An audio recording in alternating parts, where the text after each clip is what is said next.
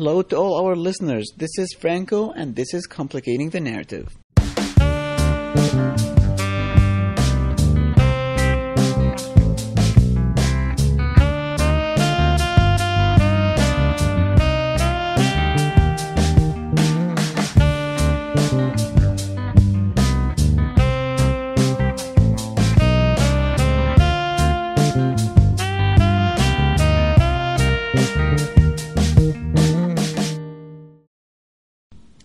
Greetings and welcome. This is Franco, and today we're complicating the narrative again. This is the third episode, and today we're interviewing Chef Jon Sodini. Chef Jon is speaking about meaning throughout his experience with cooking and with his life experience here at Whitman and his personal experience, and what does that contribute to meaning of the dishes that he make in the kitchen and created this meaning in his life. So, also, what does this meaning mean in his personal life? What does it mean in his journey and in his interaction with other culture, with other cultures? So, today we're leaving you with Chef Jon and the third interview of complicating the narrative. We'll leave you. Greetings and welcome. This is Franco, and today we're complicating the narrative again. This is the third episode, and today we're interviewing Chef Jon Sodini. Chef Jon is speaking about meaning throughout his experience with cooking and with his life experience here at Whitman and his personal experience and what does that contribute to meaning of the dishes that he make in the kitchen and created this meaning in his life? So also what does this meaning mean in his personal life? What does it mean in his journey and in his interaction with other culture other cultures. So today we're leaving you with Chef Jon and the third interview of Complicating the Narrative.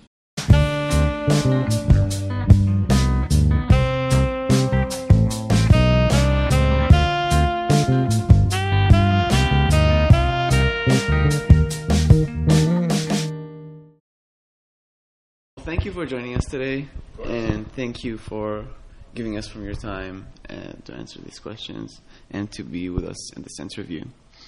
Um, starting with, um, what is your favorite book slash movie slash TV show? And I'll add to that slash dish because you're a chef. yeah. And why? Gosh, that's a hard one. Um, you know, it's always been hard to, to pin down like one favorite thing of all time. Um, you know, and, and I find that as I as I grow older and, and as I have kids, you know, um, favorite movies change, right? So back when I was a young young chef and young bachelor, I would have told you something completely different than now. I say my current favorite TV show. I saw The Bear this summer, and I thought it was amazing. I thought it was pretty accurate to what it was like working in restaurants. Um, so I'm pretty high on that one right now. Uh, favorite movie? Gosh, I, I mean, with my kids, I watch we watch Ratatouille, so I can understand like what, you know, kind of what Daddy does, but I don't cook with animals, and our kitchen's prettier than that one. Um, but also, I guess I, I, I've watched Frozen like a hundred times with my girls, so you know I, I've warmed up to that one. But uh, it, you know, classically growing up, like my favorite movies growing up were like Fight Club and Trainspotting and um, Shawshank Redemption. Just movies that like challenged you um, to think a little differently. But uh, now that I'm in my adulthood, I guess I have a, I have a soft spot those uh, those Disney films. Um, as far as favorite books, um, again, this is gonna be a cliche answer, but there's uh, Anthony Bourdain's um Kitchen Confidential, which is a great book. I read it once a year.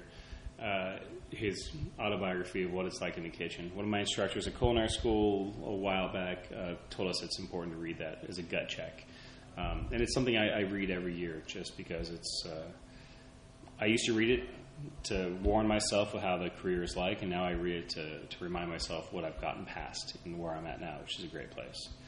Um, yeah, and favorite dish.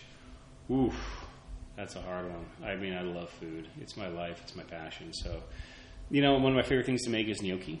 So it's a potato dumpling. Um, you know, my name is Jon Sodini. My last name's Italian. My middle name's Mario. So I was raised Italian on my dad's side of the family. So uh, northeastern Italian. So we were really into um, handmade pastas and handmade gnocchis and things like that. So to me, uh, some early memories I have as a kid is making gnocchi and ravioli with my mom. And so uh, I got really good at that. And during culinary school, when I was struggling with everything else, I was a pro at making pasta because it was my comfort level being raised with that.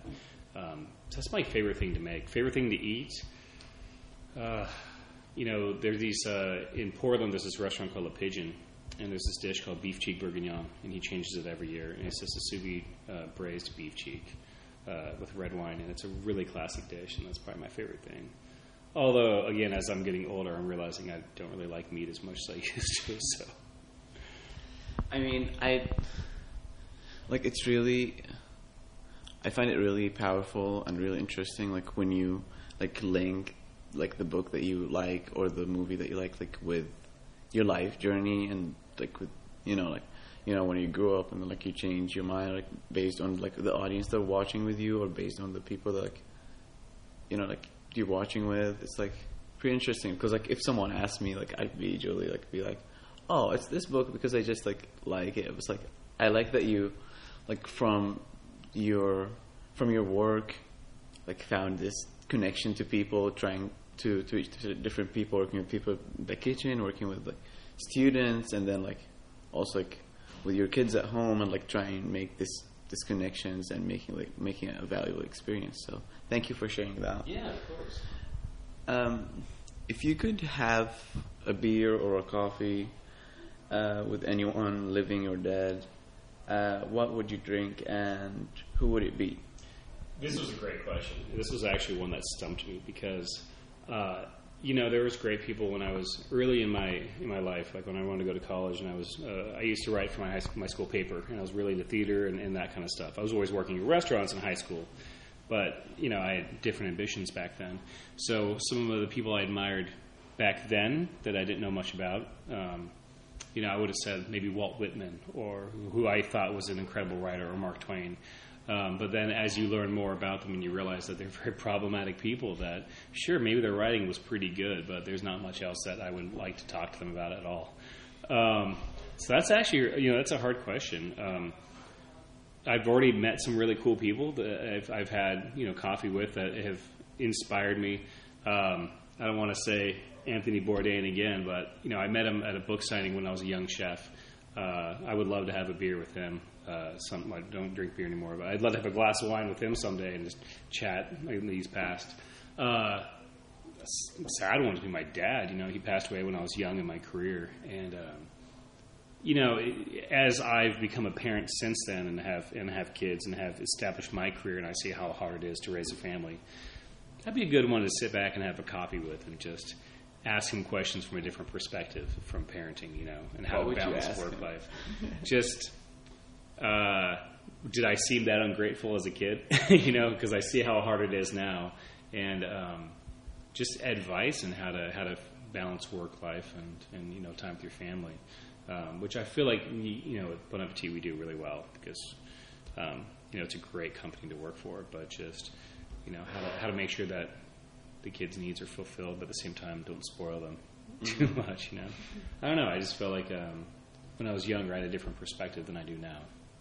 So it'd be great to just ask them what was going through your head as you were raising us.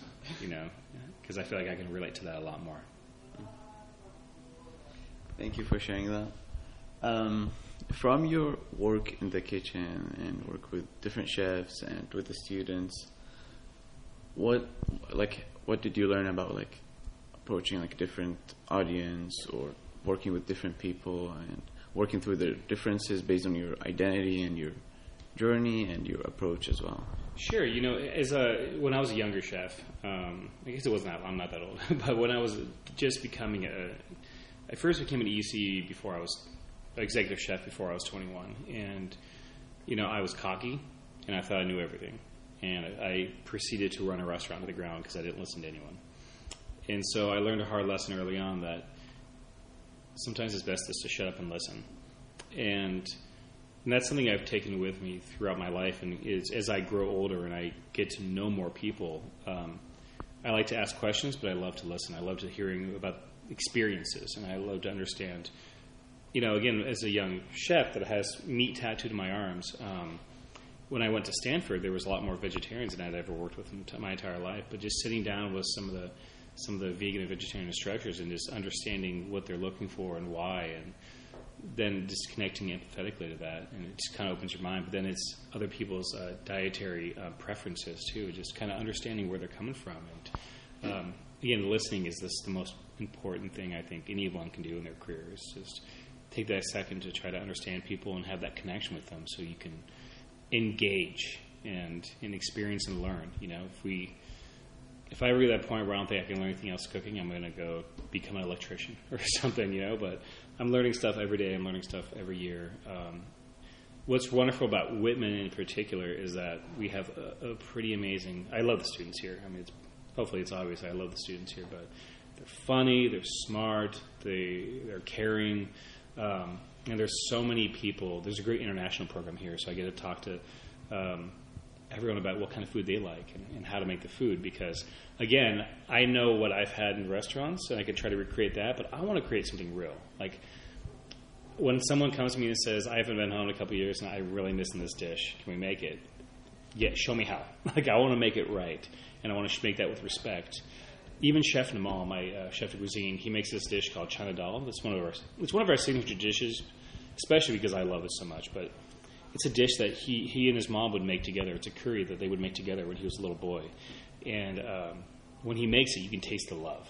Like you can taste that care. And so, uh, you know, I think when we when we listen to these stories and we find that connection, we can we can proceed to, to show respect when we make that food. We're not going to always nail it or knock it out of the park, but I find every year we try a little harder and we, we learn a bit more. But as long as we listen. So, would you say that your connection to food and making food is the connection to a life journey and lessons that you've learned along the way? Absolutely, 100%. And I think that's something that's kept me engaged with cooking is just um, the personal touch. You know, when you feed someone, you, you, you change their day. You know, you can you can change their. If you give someone a great meal, if they're having a bad day, but they have a great meal that's made with love, and you get that care from the dining experience, you can change their mood. You can change their day. Um, but I, I like going even further. Again, I hate bringing up Disney movies, but you know the end of Ratatouille uh, when uh, when the food critic has that dish and it reminds me of childhood. That that hit me as when I was uh, younger too, because I was like, wow, that what a great way to connect with someone is by bringing up positive memories mm-hmm. and just. Um, but again, the only way we can get there is by listening and, and being open to, to learning those things. Thank you for sharing that. Um, this question is a bit. I don't know if you, if you want to answer it or not, but like, what scares you and what gives you hope, what gives you joy. You can respond to it, or you can skip. it's a hard one. I mean, so many things scare me from the minute things that I shouldn't have phobias from, like spiders. But maybe I shouldn't let everyone know that because I'll start seeing spiders everywhere. But um, to just, you know, again, when you're young, you feel like you're invincible. And, you know, I used to work 140 hours a week, never sleeping. I was Iron Man as a young as a young chef, thinking I could survive. And then as you get older, your body starts wearing down. Like I told you, I hurt my shoulder last week, and you know that scares me that I don't feel invincible anymore. Um, it scares me that you know now that I have family, now that I have kids, um, that I'm not always going to be that. you know, something could happen to me that I'm not going to be able to provide for them uh, it scares me with having my kids what's going on in the world always. There's always seems to be unrest and conflicts and wars. Um, those kind of things definitely scare me because I feel like if we learned anything from this COVID 19 pandemic is that um, things can spread out of hand pretty quick if they're not handled properly. And even if they are handled properly, sometimes we, they're out of our hands. So those, those things scare me. What gives me hope? Um, you know, again, I come from I came from working at Stanford for seven years, and there are some very smart people at Stanford that were very inspiring. Uh, coming here and talking with the students at Whitman as we get through the po- uh, COVID recovery together, uh, I'm inspired by how active the students here are, how open they are, how engaged they are with each other and learning. Um, that kind of stuff gives me hope because when things are, are dark in the world, uh, we have young, wonderful people here that are planning on changing the world. Not trying, but they're actively, confidently planning on changing the world. And that's what gives me a lot of joy and hope. Oh, Thank you for sharing that. This really, this is really inspiring and really powerful. And I guess also you answer like part of my other question, which is like, you know, like how can I make a difference, or like why am I here? Like when you ask yourself these questions, that I guess like you answered it like with giving people hope, or giving them like positive memories and Yeah. contributing to making a difference in the world. So thank you for sharing that. And um, you know, like part, what is something that you you mentioned like that you enjoyed a lot of stuff here at Whitman, but like what is something that like if you look back on it, it would be like oh I love this about Whitman, or I, or I learned this during my time at Whitman. Ooh, there's actually a lot I've learned at Whitman. So I, you know, I established my career very well before coming up here. I was at uh, exec- executive chef at the Stanford Graduate School of Business for over seven years. Cooked for presidents and, and really important, really cool people. Uh, I established a good career. I worked at a restaurant that was um, shortlisted for a Beard. Um, but coming here, I felt like maybe I've grown the most, um, which is, you know, there's at Stanford and these other places, uh, a lot of my cooks were career cooks that had worked in restaurants. And when I came here, most of my cooks had only worked here, but they cared and they wanted to learn. And they had their own way of being creative, and they already had relationships with the students that were very positive, or at least they wanted had great intentions towards our students, which is great. Um, and so, just learning how to how to teach again and how to try to build something here that was pretty special It was fun. I learned a lot more about. Last year, we did this um, great event last spring, um, learning African cuisine with the students, where students from different regions of Africa actually came into the kitchen and we helped them, but they ran the show. you know, me and Chef Jamal and, uh, and Jose and some of the guys really just supported their food, but we learned so much about different regional flavors and how to go about the thought process of making uh, just cuisine I've never made before, which was insanely uh, beautiful. Uh, Abed last year used to work in my kitchen. Um, you know Abed, he's wonderful. I mean, we're not supposed to have favorites, but he's one of my favorites. um, but every all the time, just him uh, constantly describing how he would make something or how he was raised making food too, and just opening my mind to a whole new way of of looking at food. One time, I know we were talking about before school ended about doing uh, doing a station together about him, you know, off of one of his recipes. Um, we ran out of time, but also the recipe was very complex, and so I felt very humbled, and it was really a cool experience. But you know, learning, really just being able to be close and engaged with the students here, I think was, was something I learned really well. You know, the graduate school at Stanford was just that, a graduate school. So there were people that had finished their bachelor's, working on their master's, um, that weren't necessarily living on campus as a community, right? They were living all over the place and coming to the school. Coming to this campus at Whitman, um, being able to connect with people who are their own bubble community, especially with all the COVID restrictions we had, really made the community, I think, really tight. In hindsight, you know, that was a silver lining to that. But just learning how to interact and um, finding out what they like, and just try to try to stay ahead. You know, whenever I see the comment card board, I try to get on it immediately, and as soon as I can, I try to answer that or learn about it, or you know, uh, just listen.